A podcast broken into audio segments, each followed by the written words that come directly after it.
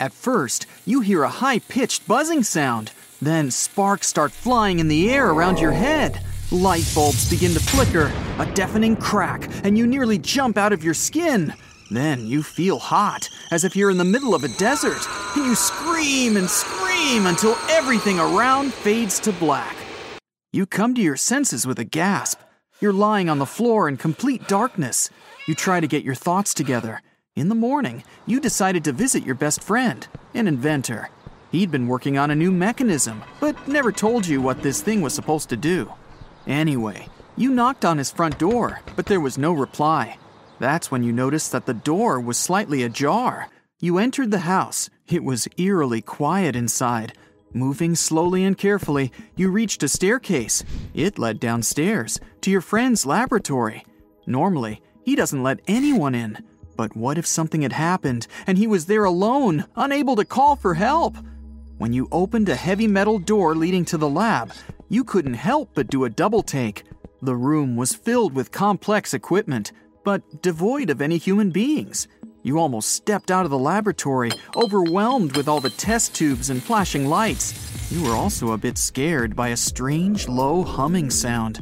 Unfortunately, in an attempt to get out of there as fast as possible, you didn't notice a bunch of cables under your right foot. You tripped over them and started flailing your arms to keep balance. Your hand, of course, hit a piece of equipment and knocked it down. It crashed to the floor. You heard a high-pitched buzzing sound, and the rest was history. Now that you know what's happened, it's time to get out of here. You rise to your feet. Oh, nothing hurts. Awesome. You slowly go upstairs, calling your friend's name. No answer. You decide to go home first and apologize for the accident later. But before you leave the house, something grabs your attention. A mirror on the wall. Or is it? Because it doesn't reflect you. Confused, you stare at the glass surface. Then, very slowly, you lower your eyes and look at your hands. They aren't there! Like, at all! You examine the rest of your body, or rather, its absence. You don't start screaming and running around in circles, only because the entire situation feels like a bad dream. But you can't deny the obvious. You've become invisible. Your clothes and shoes you were wearing during the accident are invisible too. You go to the living room and pick up a book. You can definitely see it. How about food? You shuffle to the kitchen and open the fridge. For a second, you get distracted by a piece of cake sitting on a blue plate. A moment later, you're already holding it in your hand, still visible. Gah, so many opportunities are wasted. Like that latest smartphone model you've been dreaming about for ages. You can't just sneak into the store and leave with the phone clutched in your hand.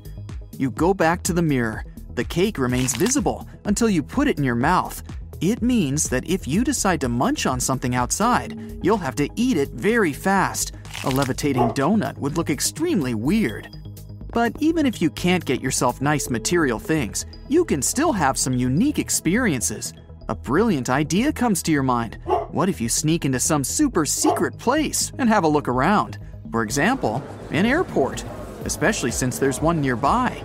Finally, you'll quench your curiosity. You try to rub your hands together. Even though you don't see them, your body knows the move well enough. You go outside and set off in the direction of the airport, humming a tune that's stuck in your head. But after several people have turned their heads, confused about where the sound was coming from, you decide to keep quiet. A bit later, you find out another inconvenience of your current state. Dogs. Even though they can't see you, they can still detect your smell very well. One pooch leaves its owner's side and runs toward you. It sniffs your left leg, growls, and starts jumping around you. You're rooted to the spot.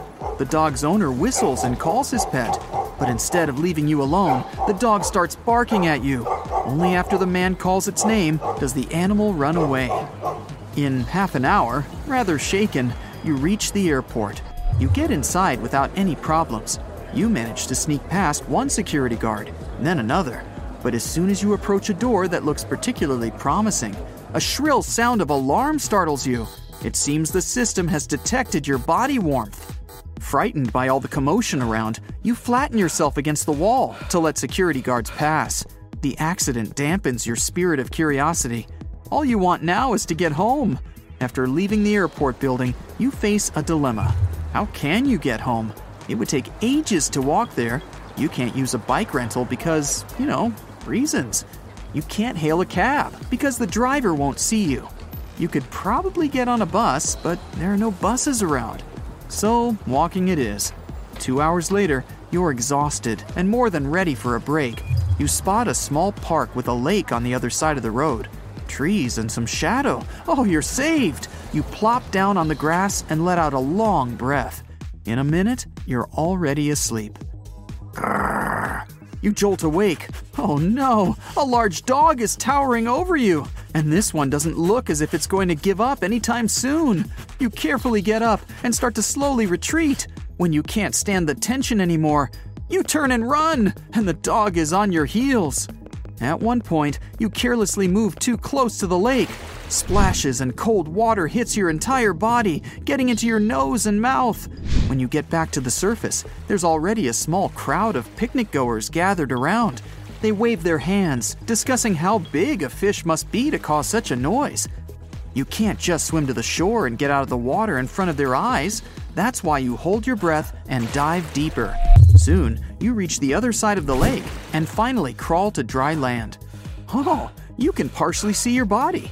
It's covered with very visible mud, algae, and other stuff. You can't show up in the street half visible and half not. You spend the next hour sitting behind a bush, waiting for your clothes to dry. Then you clean them as well as you can. It's getting dark. You're tired, thirsty, hungry, and sleepy. And your home is still so far away. A brilliant idea occurs to you when you're passing the most expensive hotel in the city. That's where you can have a rest. Besides, you've never been to such a luxurious place before. The hotel has sliding doors, and you manage to sneak inside among the other guests. No one notices or questions you. Taking an elevator seems too risky. That's why you climb the stairs until you reach the top floor. What a view you're going to have tonight. But there's still one problem. How can you get inside a room? You seem to be in luck. A maid is cleaning one of the largest suites, and the door is open. You quietly walk inside and stand still in the corner. Soon, the maid leaves, and wow, the possibilities! You take a long bubble bath, enjoying the view of the night city. Then you watch some shows on a huge flat-screen TV. You toy with all kinds of remote controls, make yourself a cup of delicious coffee, and sit on each and every sofa in the suite. When you can't keep your eyes open anymore, you lie down on the softest bed in your life. You fall asleep with a smile on your face. A scream wakes you up. You blink your eyes open. The maid from yesterday is staring at you with her mouth agape. Oh no, your invisibility must have worn off. What now?